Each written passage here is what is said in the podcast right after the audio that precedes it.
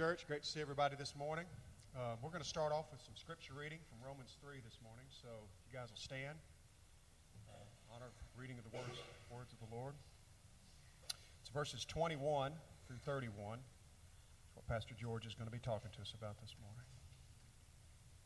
But now, apart from the law, the righteousness of God has been manifested, being witnessed by the law and the prophets even the righteousness of God through faith in Jesus Christ for all those who believe, for there is no distinction, for all have sinned and fall short of the glory of God. Being justified as a gift by his grace through the redemption which is in Christ Jesus, whom God displayed publicly as a propitiation in his blood through faith.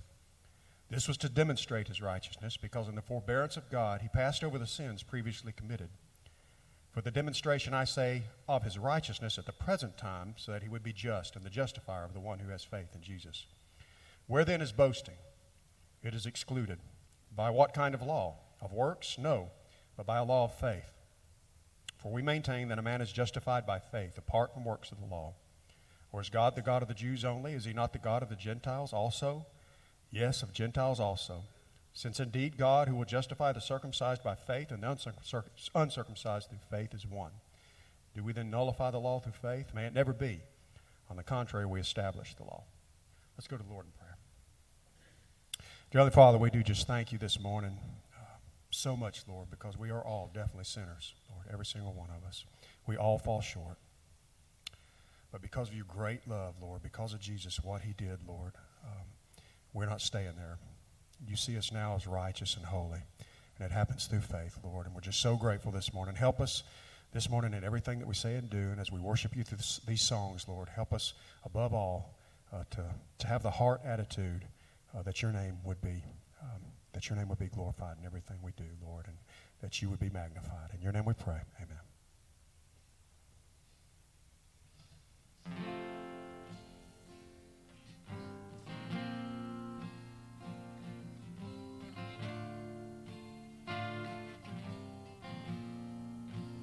Sing with me. Oh, Christ be magnified let his praise arise. Christ be magnified in me. Oh, Christ be magnified the altar of my life. Christ be magnified in me.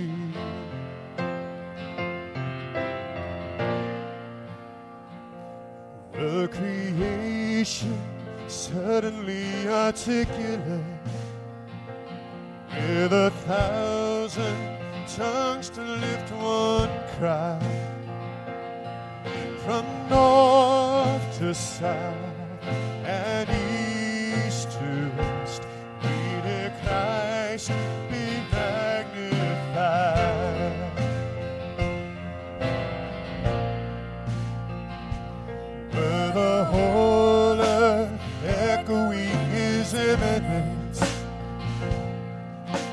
His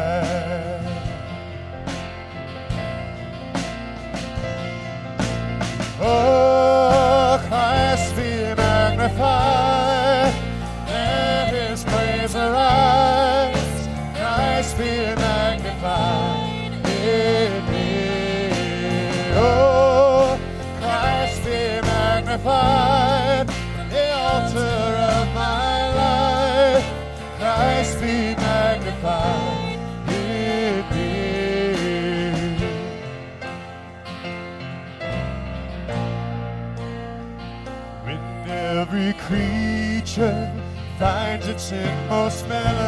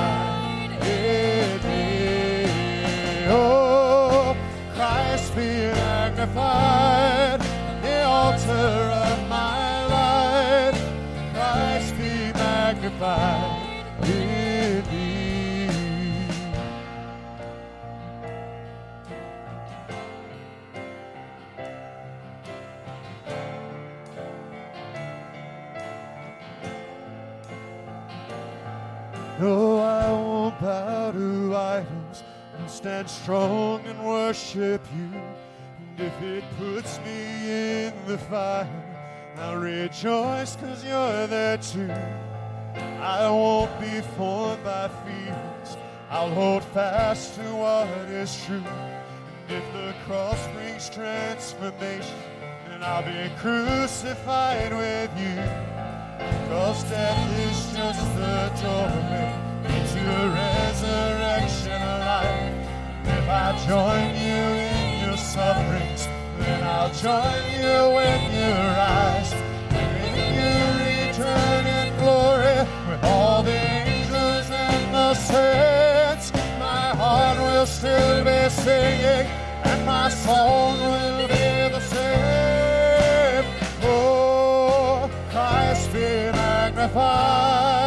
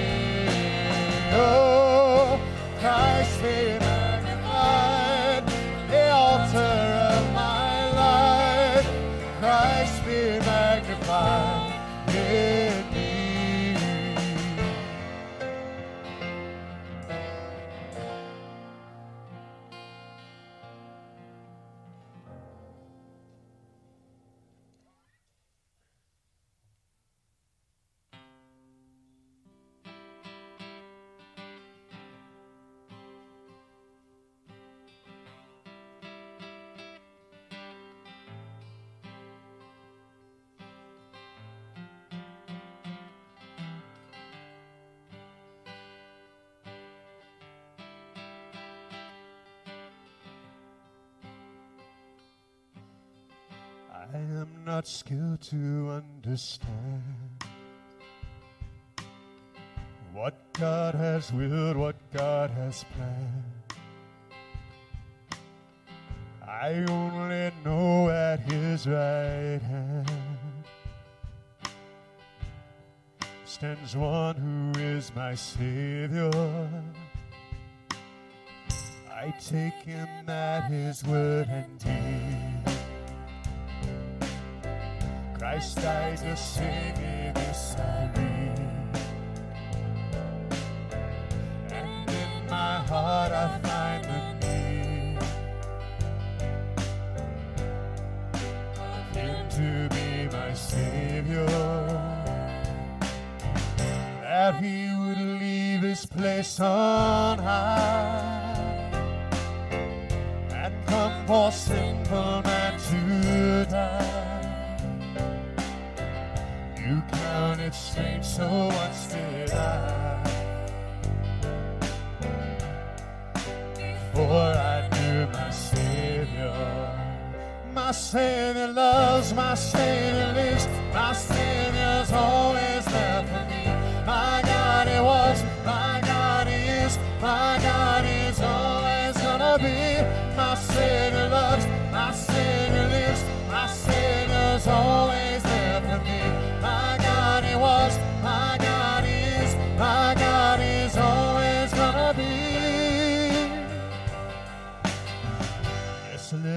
dying, let me breathe. My strength, my solace from this free. That He who lives to be my King to be my Savior. That He would leave His place on high for simple man to die. You counted strange, so once did I. For I knew my Savior. My Savior loves, my Savior lives, my Savior's always there for me. My God, He was, my God, He is, my God, He's always gonna be. Savior loves, my Savior lives, my Savior's always there for me. My God, He was, my God, He is, my God is always gonna be.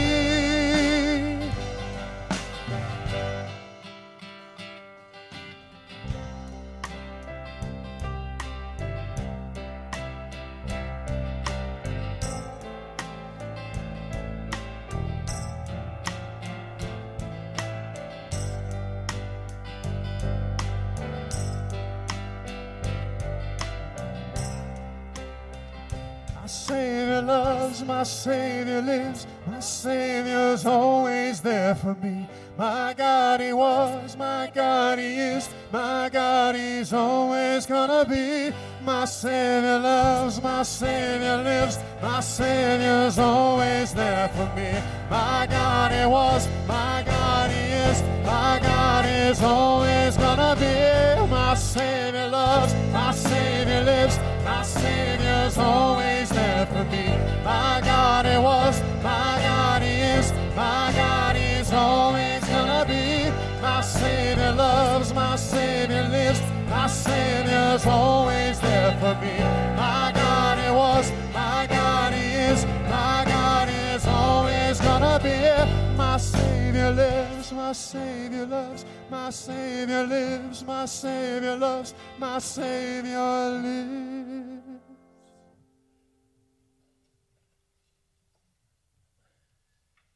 We serve a good Father, amen.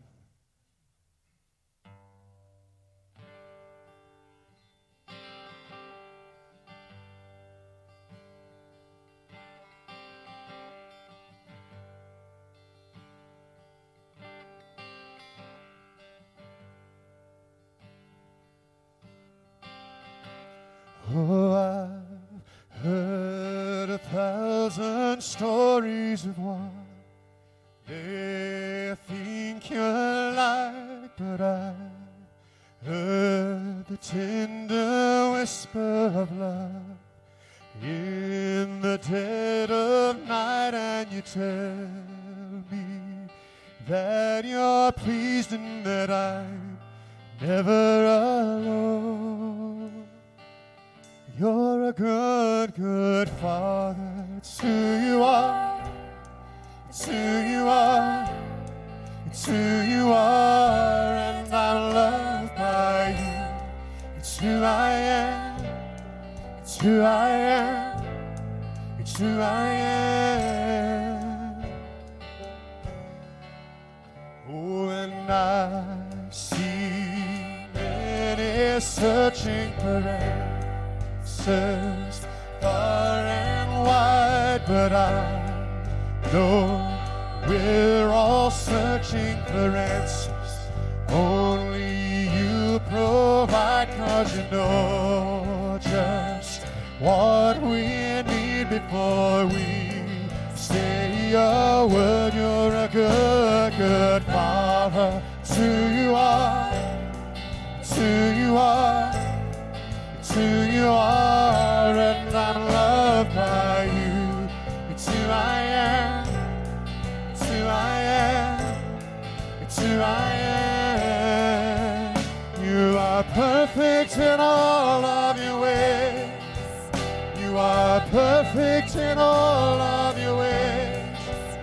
You are perfect in all of your ways to are perfect in all of your ways. Lord, you're perfect in all of your ways. You are perfect in all of your ways to.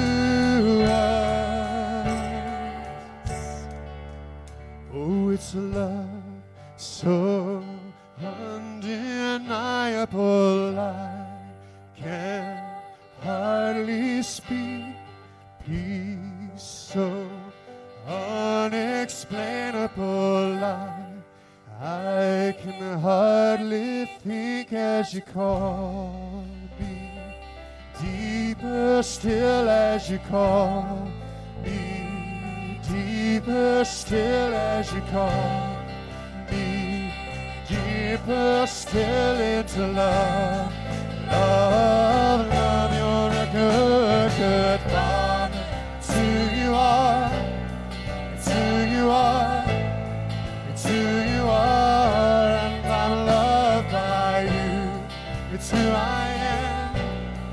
It's who I am. It's who I am. You're a good, good Father. It's who you are. It's who you are. It's who you are, and I'm loved by you. It's who I am. It's who I am. It's who I am. You're a good, good Father. It's who you are. It's who you are, and I'm loved by you. It's who I am. It's who I am. It's who I am.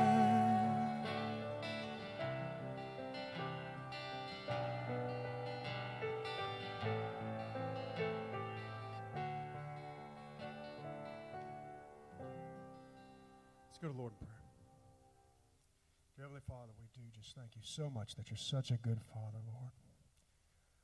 That you loved us with a love that we can't even fathom. Enough to send your own Son to die for us. Lord, that you open our eyes to the truth, the fact that we are sinners and we need a Savior. And as Spurgeon says, Lord, I'm a great sinner, but I serve a great Savior. We're so grateful for that this morning.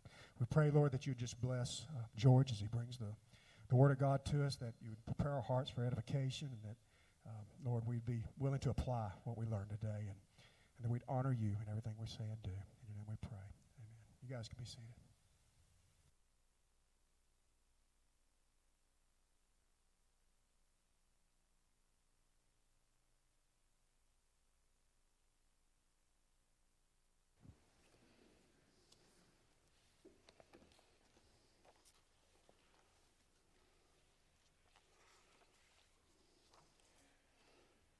as I was watching some of the football games yesterday, I just noticed that uh,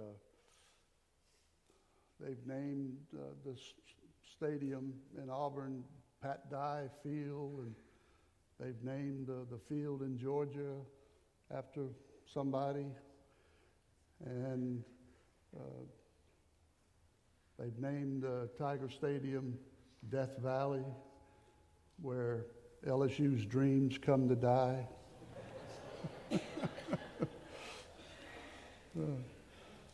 How many Saturdays does Alabama, Auburn, LSU, and Arkansas all lose on the same day?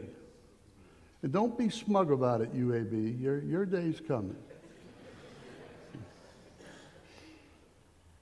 But uh, I thought it might be appropriate these railings, they were, in essence, really put there for people like Dr. Hugh and myself. And so, why not make them the Dr. Hughley, Professor Morange railings?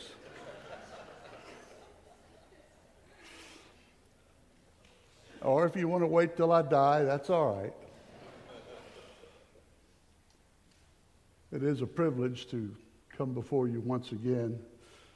Uh, it really is. I know Dr. Hugh agrees with me. It, it's just a special privilege when you can speak to the people of, of your own church. And I'm part of the flock, and uh, uh, I love you dearly. And uh, our time together hadn't been as long as, as some others. But it's just been a, a wonderful time since 2013, 2014, somewhere in there, where we determined that we were going to merge together. Some people said, don't do it. But we felt the urging of God saying, do it, do it. And it's been a wonderful experience, and I hope that uh, it never, never ends until He comes. And you're a part of it, and uh, I'm a part of it. Dr. Hugh is a part of it. And uh, just very, very grateful and privileged for the honor to open God's Word. Way back in the days of Rome, uh, the Roman poet, guy named Horace, uh, he was criticizing the playwrights of his day. He felt that uh, the plays they were writing were too shallow, poorly developed plots, sort of like Hallmark Network. If you've seen one, you've seen them all. But we want to watch every one of them, don't we? It's, it's addictive. But uh, he made this comment. He said, Don't bring a God onto the stage until you have first developed a problem that demands a God to solve it. Well, I think that Paul had that in his mind when he wrote the letter to the Romans, because uh, in the first three chapters, or uh, through the middle of, of the, the third chapter, the first thing Paul did was develop the idea of sin. Uh, his overall theme in this book is the righteousness of God. And he wanted to, first of all, show that it's absent in humanity. Man doesn't have the righteousness of God because of sin. And uh, Jesus had already shot a volley across the bow of the leaders of Israel. I'm sorry, I've got. Uh, I don't have uh, uh, handouts, but I do have the overhead available for you to try to follow me. We're looking at Romans chapter 3, and I'm calling our message today The Joy of Righteousness. And referred to Jesus in Matthew 20 when he confronted the religious leaders. And he said, I say to you that unless your righteousness surpasses that of the scribes and Pharisees, you shall not enter the kingdom of heaven. These men prouded, prouded themselves. They, they, were, they were arrogant about their righteousness because they kept the law and they memorized the law and all these things Of course, they didn't want to deal with what was going on inside. And Jesus made it clear that you're just as guilty for what you think as for what you do. But nevertheless, he made it clear that if the standard for righteousness are your leaders, you're in trouble. Your righteousness had better go beyond them. And then uh, in Romans chapter 3, as Paul is coming to the end of this section on sin, Paul speaks, he says, Now we know that whatever the law says, it speaks to those who are under the law, that every mouth may be closed and all the world may become accountable to God. He says, You Jews, pride yourself about how you keep your law.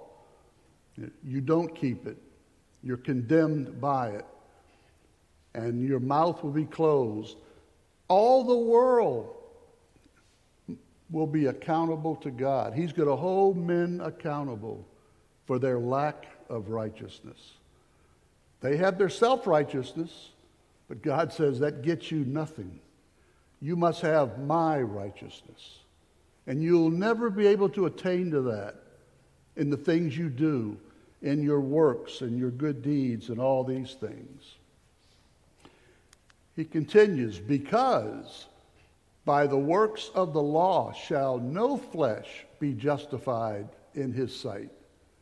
For through the law comes the knowledge of sin. God gave Israel the law to teach them just how sinful they were, because he gave them a standard that they were to attain to that they could not attain to. Uh, be honest, if you were walking along and you saw a sign, keep off the grass, what is the first thing you think about? you want to go step on it, don't you? You see, that's proof that you're condemned by the law. The law doesn't bring out the best in you, the law brings out the worst in you. And it did that for Israel. Uh, and Paul is making it clear that everyone is held accountable for sin. The Jew, the Gentile, all the world will be held accountable. Um, this passage that we're going to go through in just a second, uh, uh, I want us to, to, to read it first. Verses 21, he says, But now, apart from the law, major break in thought pattern. Apart from the law now, the righteousness of God has been manifested. Well, Paul, you just said that it wasn't being manifested in humanity. It's not. But it's being manifested now, being witnessed by the law and the prophets, even the righteousness of God through faith in Jesus Christ for all those who believe. There it is. The righteousness of God is now being manifested when people come to know Jesus Christ as their Savior. That's the access to that righteousness. It's the righteousness through faith in Christ for all those who believe. For there's no distinction. For all have sinned. And that means just that. For all have sinned. It's historical fact. One of the reasons we know that's true is that our insurance companies keep telling us that one out of every one person will die sooner or later. Why is that? I run, I jog, I'm on Weight Watchers, uh, I do all kinds of exercises.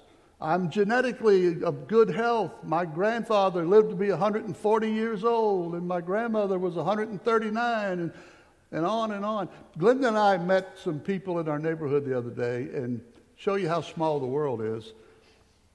She at one point said, Do you know Gary Green?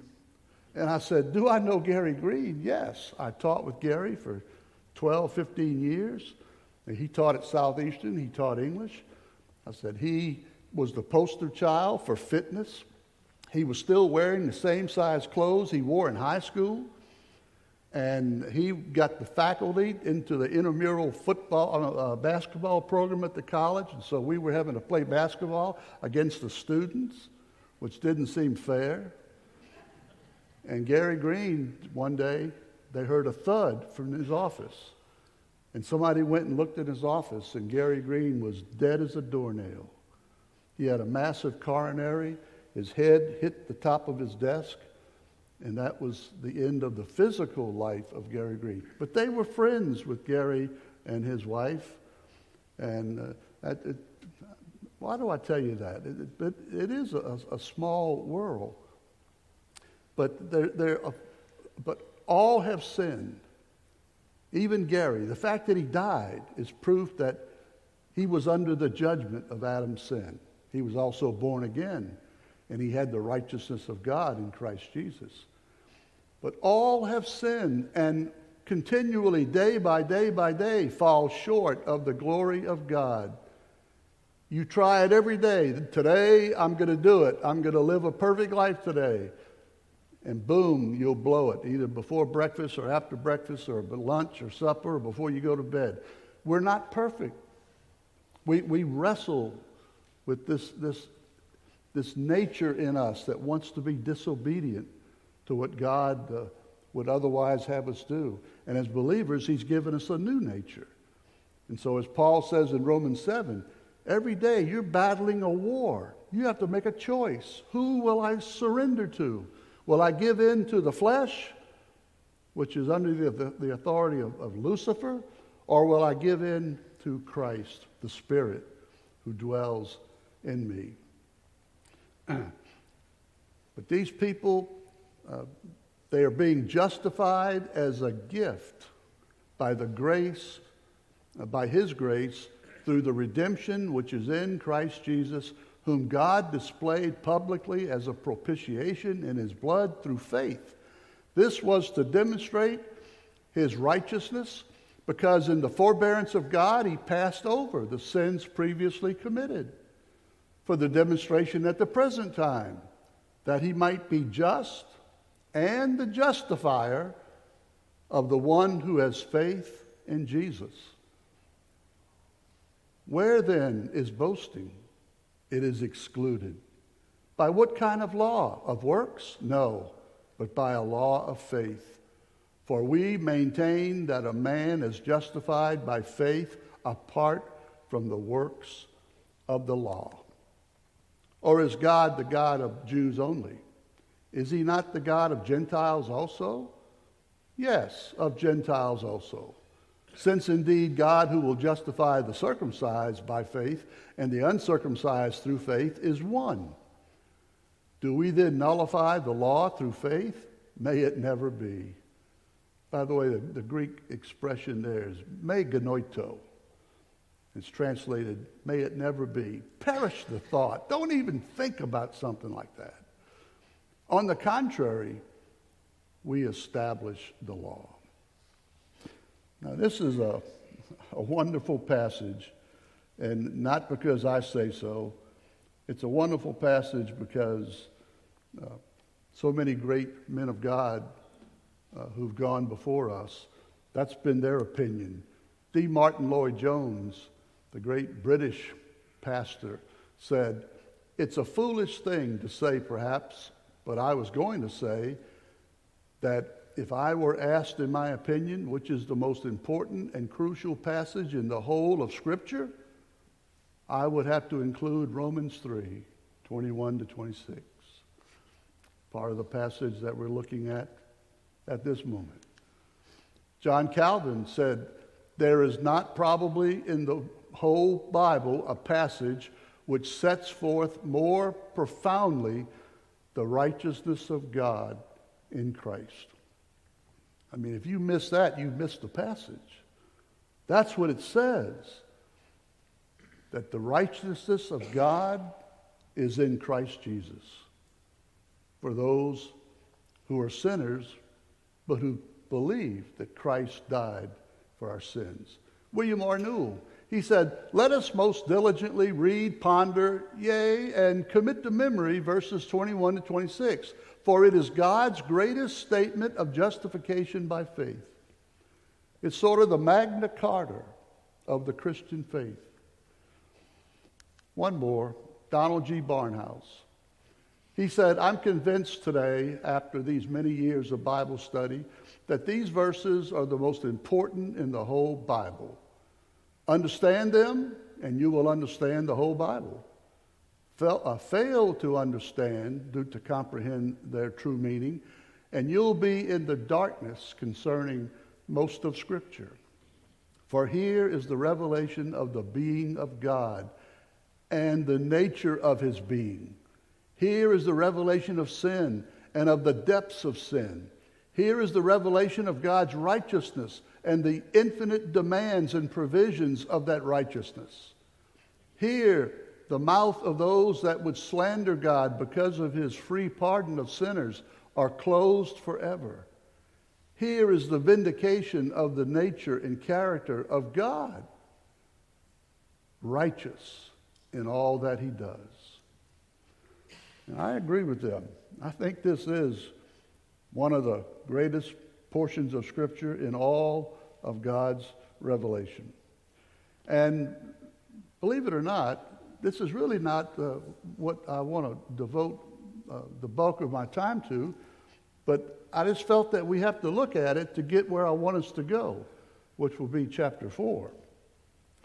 But um, what do you know about justification? Some of you would say, Well, I know quite a bit. I've studied the scriptures. Amen to that. Others are saying, Well, I know how to spell it but I really am not uh, too clued in on just what, what it means. Well, today's your lucky day because the Apostle Paul wants to explain to you what justification really means. A guy named Alan Johnson, who wrote a commentary on Hebrews, uh, he tried to outline it this way, and that may be too small for you uh, to read. Uh, I, I should have should have blown it up, but he said that, first of all, in verse 21, the righteousness of God is not by the law. That's why it starts out. Apart from the law, the righteousness of God has been manifested. It's been witnessed by the, the uh, prophets uh, and the law, but it's the righteousness of God through faith in Jesus Christ for all those who believe.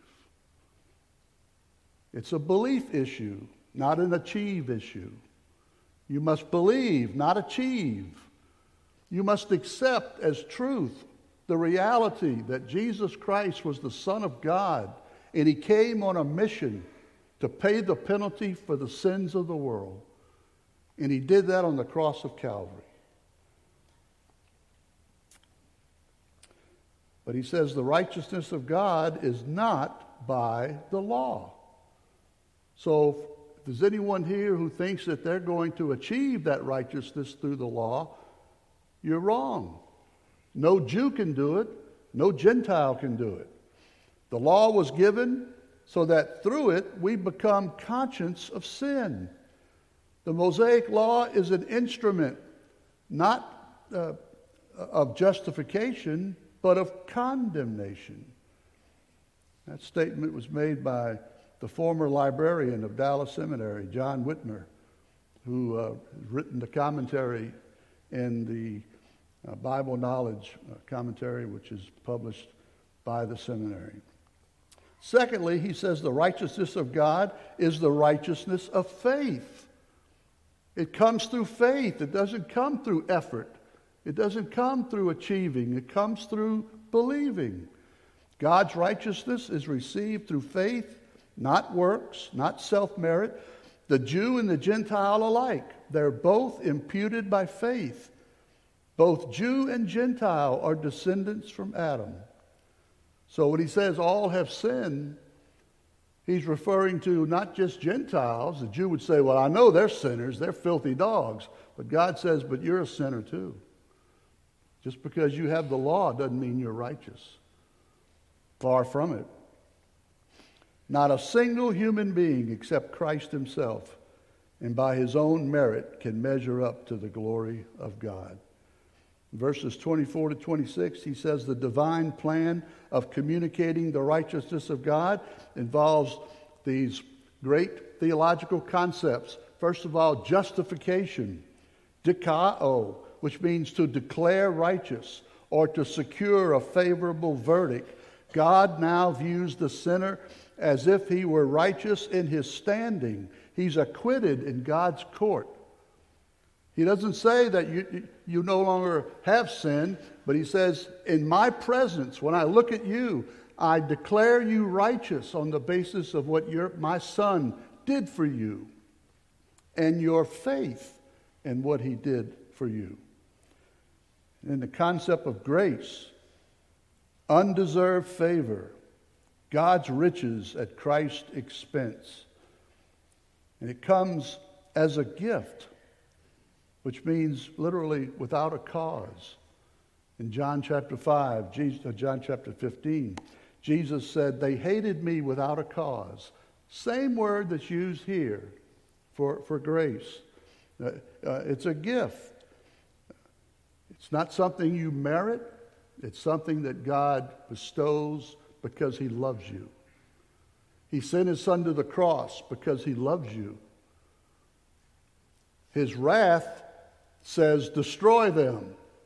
But His love says, no, I'll pay the penalty so that I can maintain my justice and be able to justify them who don't deserve it, but I give it to them as a gift redemption. Sin must be dealt with. And that's the reason Christ went to the cross. He shed his blood, he paid the penalty, and redeemed us from our sin.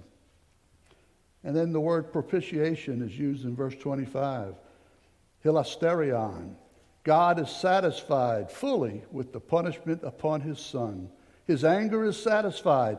All that sin demands has been accomplished. And that allows him to be gracious to the sinner without offending his righteousness. One word synonym for propitiation is satisfaction. Satisfaction. God is satisfied with what his son accomplished on the cross. So much so that he can now redeem sinful people because the penalty has been paid. God's wrath has been satisfied. His holiness has been satisfied. So now he can act in his grace and be a redeeming God. God's righteousness is vindicated. Uh, interesting uh, in, in verse uh, 25 uh, uh, of this passage, um, I got to skip. It says, God displayed publicly, whom God displayed publicly as a propitiation in his blood through faith. This was to demonstrate his righteousness because in the forbearance of God, he passed over the sins previously committed. Passed over the sins previously committed. That's referring to everybody before the cross. They died in faith of what God promised He would do. He would send a deliverer. He made promises, and they believed those promises. And so God imputed them with righteousness, even though the atonement had not yet been made. It was sort of like uh, salvation on, the layaway plan. Uh, they didn't see Christ on the cross, literally, but the scriptures taught them that God was going to send the seed of, of Abraham, and he would be the Messiah of Israel, and he would be the Redeemer for the sins of the whole world. And so before the cross, people's faith looked forward to what God promised to do. And on that faith, God declared them righteous. But then he goes on and says, for the demonstration at the present time, that he might be just and the justifier of the one who has faith in Jesus. Our faith looks backward to the cross. I wasn't there. You weren't there. It happened 2,000 years ago, but it happened. And when Christ was dying on the cross, he was dying for the sins of the world, past, present, and future. And so our faith looks to what he did do. Our faith looks to the accomplished work of Christ. Their faith looked to the future work of Christ. But from the heathen point of view, they would say, well, you're supposed to be a righteous, holy God. These people are sinning, and you're not doing anything about it. I mean, why don't you lower the boom on them? Well, it's because he says it's coming. Uh, my wrath will be displayed, but also my grace will be displayed to those who believe. But in the Old Testament, God, uh, in his forbearance, he passed over the sins previously committed. And in the present time, that he might be just how can he still be just? Because he didn't sweep our sins under the rug. He put his son on the cross, who didn't deserve to die. And he died as our substitute. And he can be the justifier. He can be the one who can declare anyone righteous who believes that Jesus Christ died for him or for her.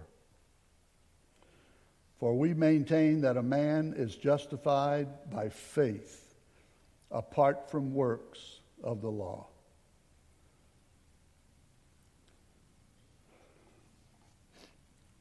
Theologian, previous generation, he made this comment about God's divine righteousness and his, uh, his divine judgment. He said, For 4,000 years, the spectacle presented by mankind to the whole world whole moral universe was, so to speak, a continual spectacle.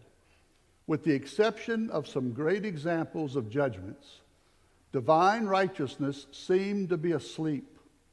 One might have even asked if it existed. Men sinned here below, and yet they lived.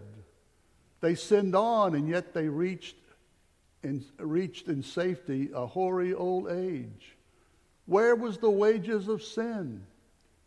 It was this relative impurity which rendered a solemn manifestation necessary. At the cross, God said, Enough's enough. And here's what I'm going to do.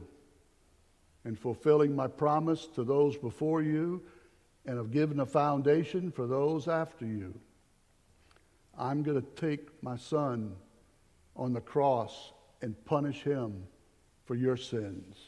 The weight of the world will be on him. And that's why Jesus, the night before, was sweating drops of blood. It wasn't that he was going to be nailed to a tree. I mean, that was awful. But that, that was nothing in comparison to drinking the cup that God had determined for him. And drinking that cup was that on the cross, God would put the sins of the world on him. And then he would give him the appropriate judgment, which was a separation. And he separated himself from the Son. And you say, well, is that a big deal? Well, it had never, ever, ever, ever, ever happened in all of eternity past. That had never, ever happened until that moment. And you say, well, it only lasted uh, three hours or so. How can that be the moral equivalent to the sins of the world? I mean, we would all have to spend eternity separated from God to pay the penalty. And if He's going to pay it for us, then it seems like He would have to spend eternity separated from God. Ah, that's the rub. Not only was He a sinless man being a substitute, but He was God on that cross. He was the God man. And being the man made him qualified to be a substitute for the sins of men. But being God, his death, his separation, however brief, was deemed more than equivalent to satisfy the just demands of a holy God upon the sins of the world. And if you're the eternal Son, who's the incarnate Son of God, and if you're on that cross and suddenly the Father separates himself from you, you say, well, that's just three hours. Well, if, if you're an eternal, the eternal Son of God, three hours was an eternity in, in retrospect. But he did it in obedience to the Father because God so loved the world. That's the motivation that he gave his only begotten Son. How did he give him? On the cross. That whosoever believeth in him shall not perish, but have probational life for the first three years, and then close guarded inspection for the next 10 years, and then we'll go from there. No. You'll have eternal life. It's done, it can't be undone. Uh, you can be disciplined as a disobedient child of God, but you cannot be undone. You cannot become a non child of God any more than your children when they're born. Uh, they're going to determine if they're going to be children who bring honor to you or if they're going to be children who bring dishonor. But either way, they're your children. You can't change that. That's heavy stuff, isn't it? But yet it's simple. It's, it's the simple gospel. What's the alternative? Well, you got to go to church, you got to do this, do that.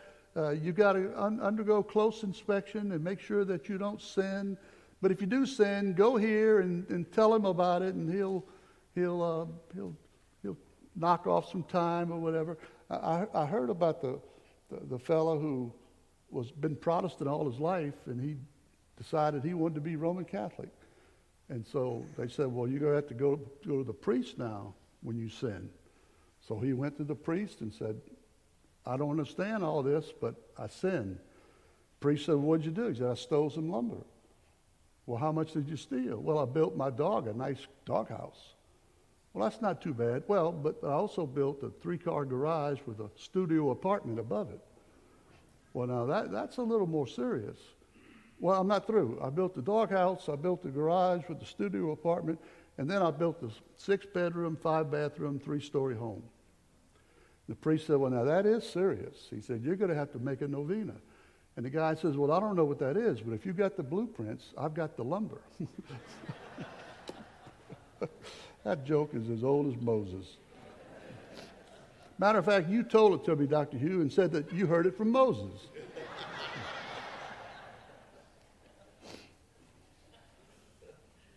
but what are the results of that plan?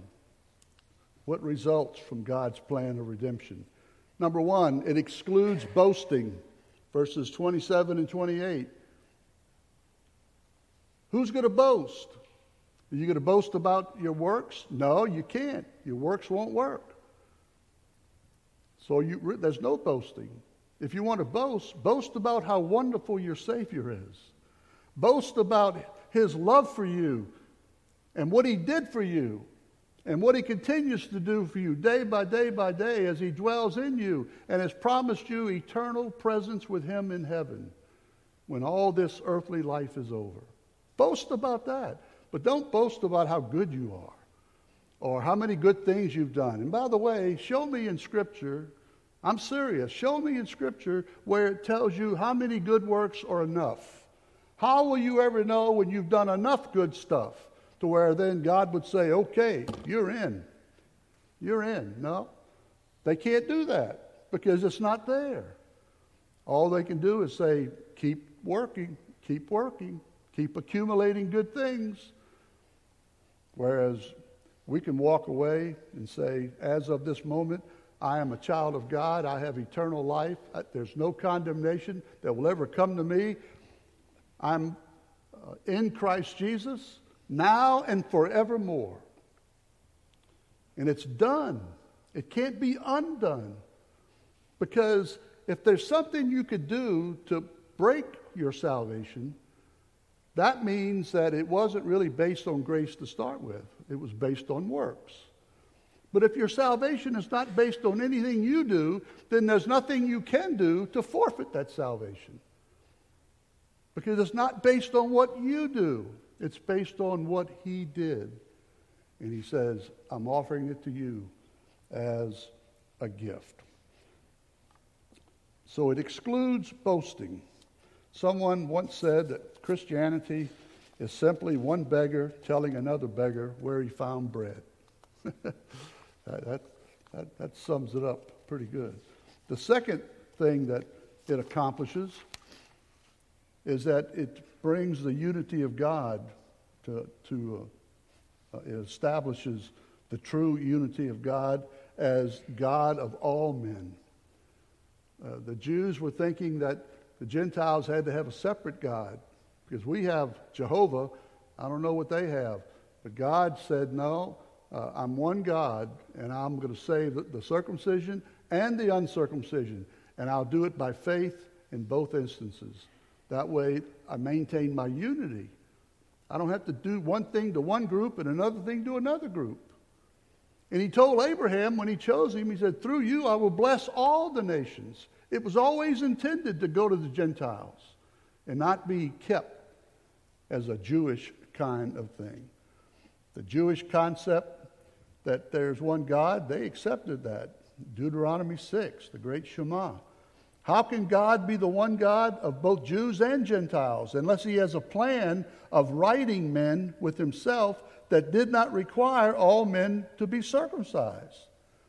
This plan is the faith plan, and it's equally valid for Jews and Gentiles today. Now, here's where I wanted us to come. Surely somebody uh, in Paul's audience would say, Now, wait a minute, Paul wait a minute, I, I, I want to object. Uh, has this justification by faith alone in Christ alone, has that been around? Was that, you know, in the Old Testament? Because it seems like that's something new. I don't remember hearing that. And so Paul feels that he must justify the gospel of grace. And he says, I'll do it by looking at two people. And those two people are in Romans chapter 4. And in the first five verses, he deals with Abraham. What then shall we say that Abraham, our forefather, according to the flesh, has found? In other words, what has Abraham done that he can boast about? For if Abraham was justified by works, he has something to boast about, but not before God. For what does the scripture say? And then Paul quotes from Genesis 15 Abraham believed God, and it was reckoned to him as righteousness. And the it is referring to his believing, his faith. Abraham's faith was the basis for God to declare Abraham righteous. The word reckon is the, the word that's used in financial uh, affairs. Uh, you get your bank statement, and there's deposits that are on there, and then there's all the checks that you wrote. And when, when you write a check and they cash it, they come take money out of your bank account. Uh, they, they, they impute it out of your account to that person's account. Uh, you, we've all had to go through the, well, not all, but most of us uh, with, with our mates, uh, they like to shop, so we give them a credit card. And then they come back and they tell us they got some stuff. But eventually the statement comes in the mail and it's three pages. Whoa, you know, what is all this stuff? And well, I had to get this for, the, for one of the kids and I had to get, you know, we have to get, uh, she, she tried to justify it. But they took money out of my account or made me pay for I had to pay for all that. I didn't go buy it, but it was charged to my account. And so that's the principle of imputation. And that's what God did with Abraham. Abraham believed God, and it, his believing, his faith, was reckoned, it was imputed to him as righteousness. God took his sin and put it on the cross, and God paid the penalty for his sin. But when a believer believes, at that moment, God takes the righteousness of himself and he gives it to the believer. He imputes it to the believer. So that now you are as righteous as he is in your standing before him. And on that basis, you're acceptable to God. You'll never be acceptable if you say, Oh, I got a whole lot of good stuff I did. Is this, is this good enough? The answer is going to be no. Because God won't accept anything that comes from that old nature. Uh, Abraham believed God, it was reckoned to him as righteousness. Now, to the one who works, his wage is not reckoned as a favor, but as what is due.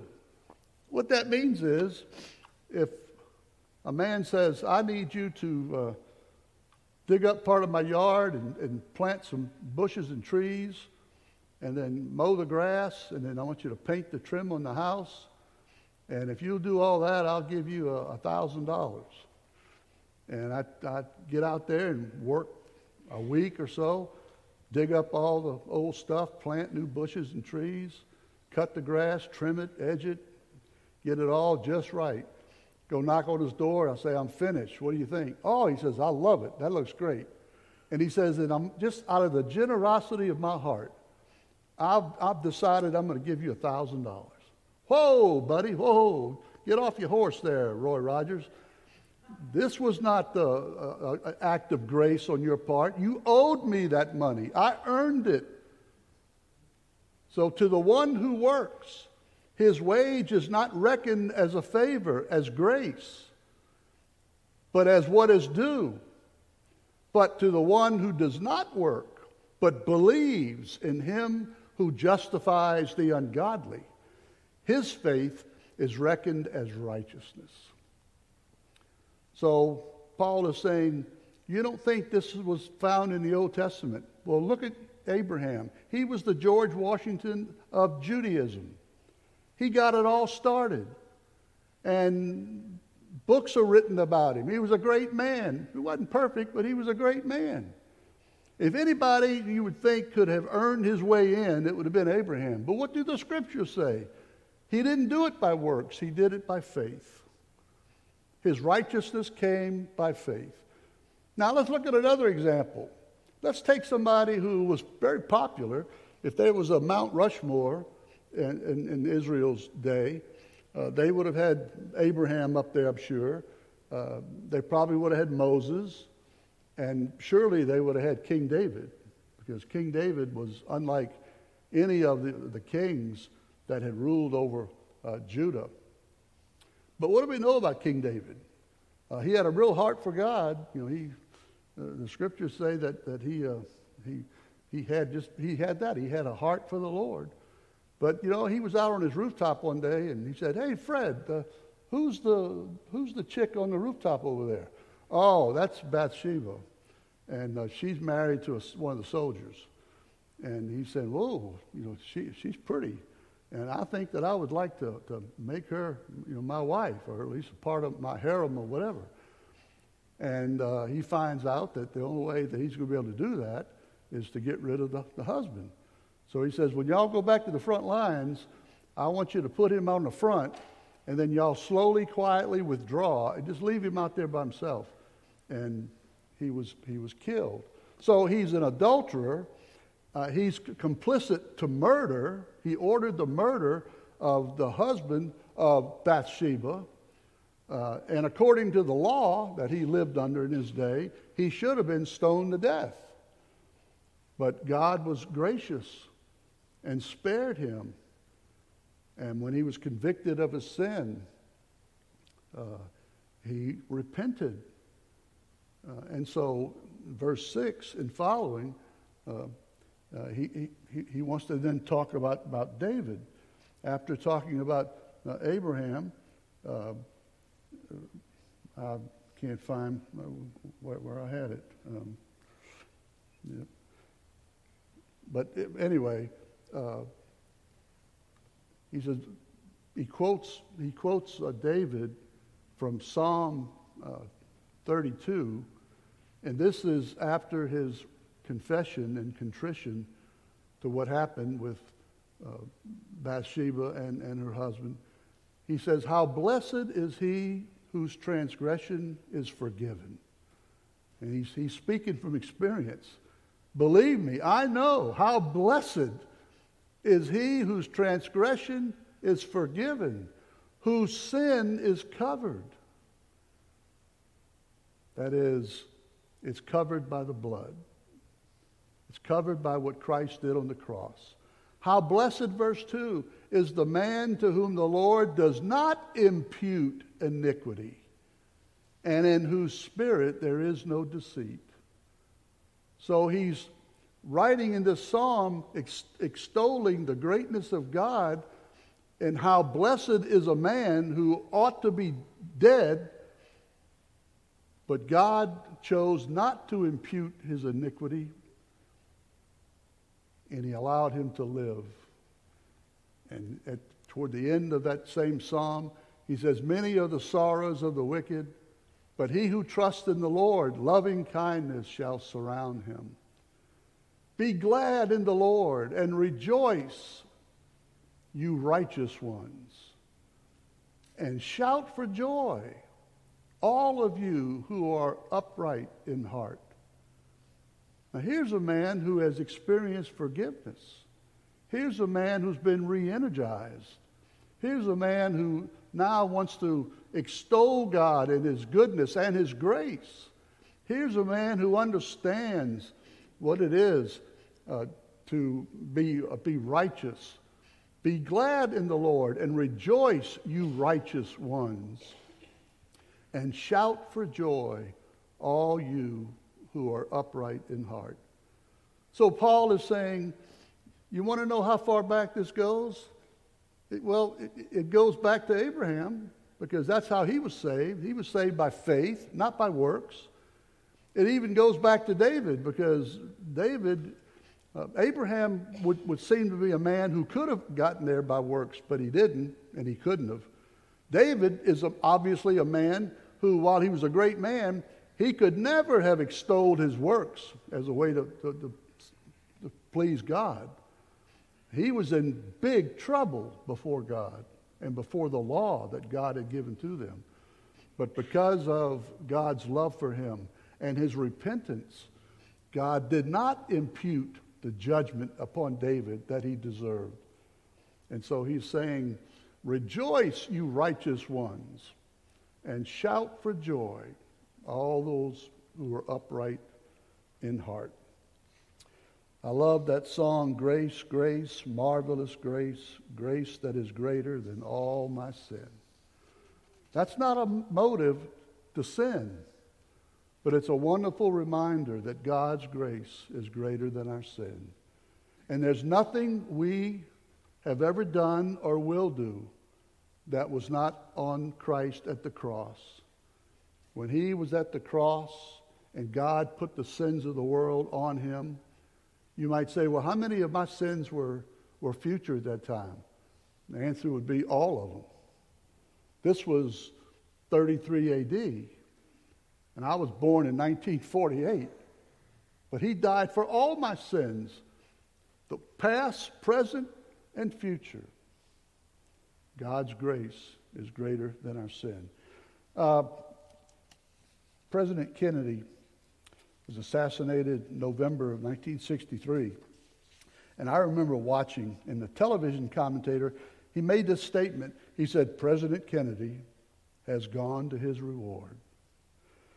And I don't know the eternal destination of President Kennedy, but if he is in heaven, it's not on the basis of his reward.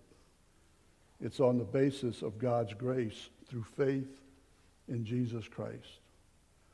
You would think that any church that calls itself a Christian church would believe that and would be proclaiming that. But there was an article in the Birmingham paper this past summer, and it involved a, a church here in Birmingham, Cathedral Church of the Advent. And one of the staff persons was a pastor named Andrew Pearson. And he is giving uh, uh, Greg Garrison, he's giving him uh, an interview telling him why he has chosen to leave that Episcopal church. And he's starting a, a new church that's going to be identified with the Anglican church. And it, it's, it's lengthy, but I transcribed just a portion of it. You just have to listen to this. Pearson said his meetings with the diocesan leaders, though mostly cordial, sometimes developed into theological disputes over the identification of Jesus and the meaning of the crucifixion that he didn't think was necessary. Quote, I got really tired about arguing over who Jesus is and arguing over what the Bible is and what its role is in the life of the church, he said. Quote, those things are very important and ought to be discussed. But those conversations were taken to a level that's, that's shameful that a denomination would have to have those conversations. You see that in the emphasis laid in the Episcopal Church on Jesus, he is a way of love. That Christianity is about emulating Jesus and loving one another in the way Jesus loves us. That is part of Christianity, but that's a deficient view of the Christian faith. Amen to that. Uh, that's a deficient view of the Christian faith. It's a deficient view of who Jesus is and what he came to do. A Jesus who is just the way of love is a Jesus who can't save. Amen. Uh, I, I, I, may, I may have to take some things back that I said about people who came out of the Episcopal Church. Um, I've lost my place here. It certainly may help make, uh, uh, make life a little better, and it may help our neighborhoods to be a little stronger.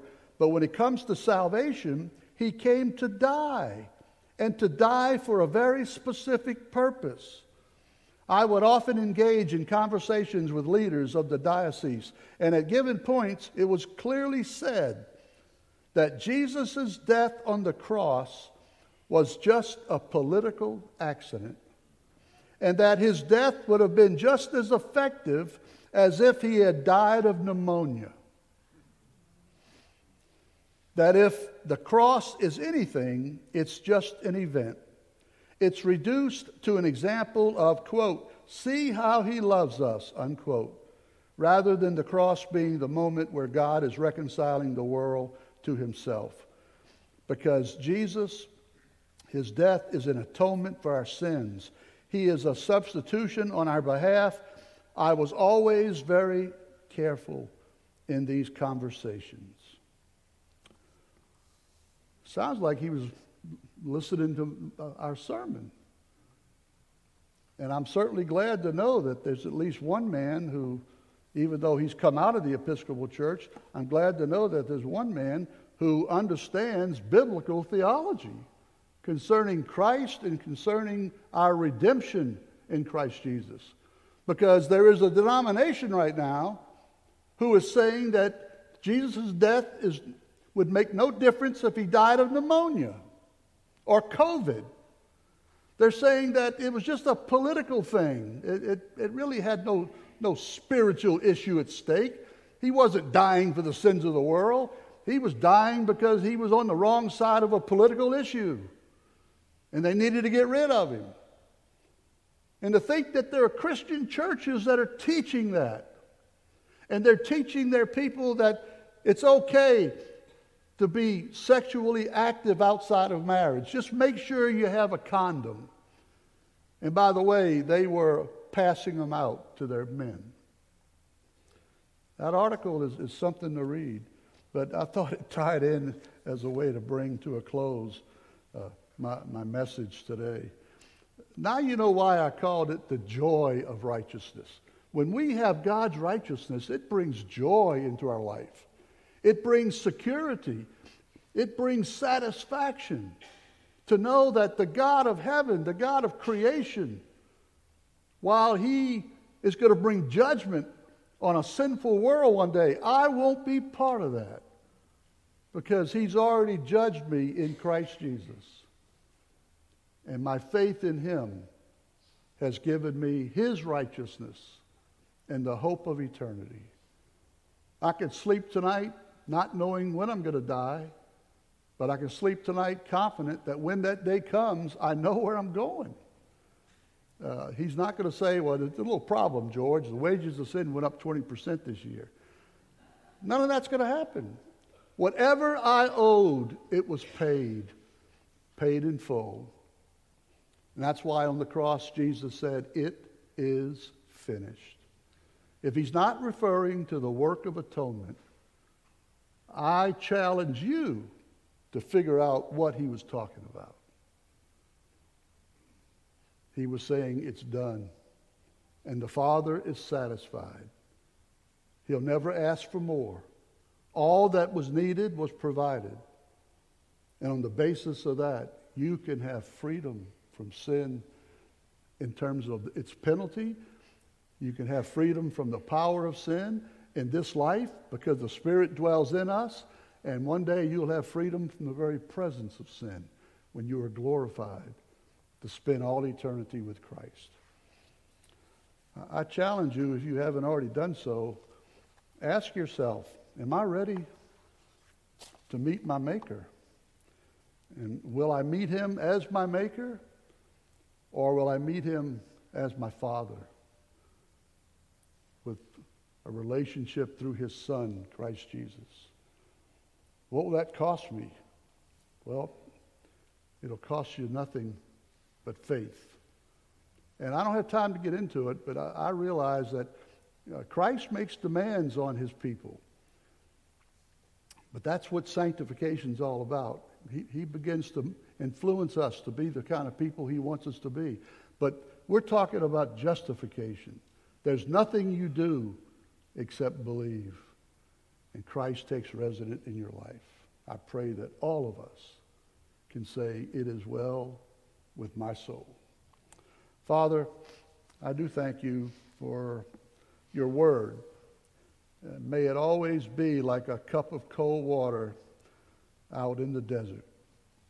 May it always refresh us and convict us of things. But whatever you demand of us, your grace uh, abounds even more. And we have enabling grace to do whatever it is that you want us to do. So why should we fear serving you and doing things that we say is not in our, uh, they're, they're not the things that I'm most comfortable doing. But in Christ, all things are possible. And may we be faithful in serving you and glorifying you until the day that you come for us. In his name we pray. Amen.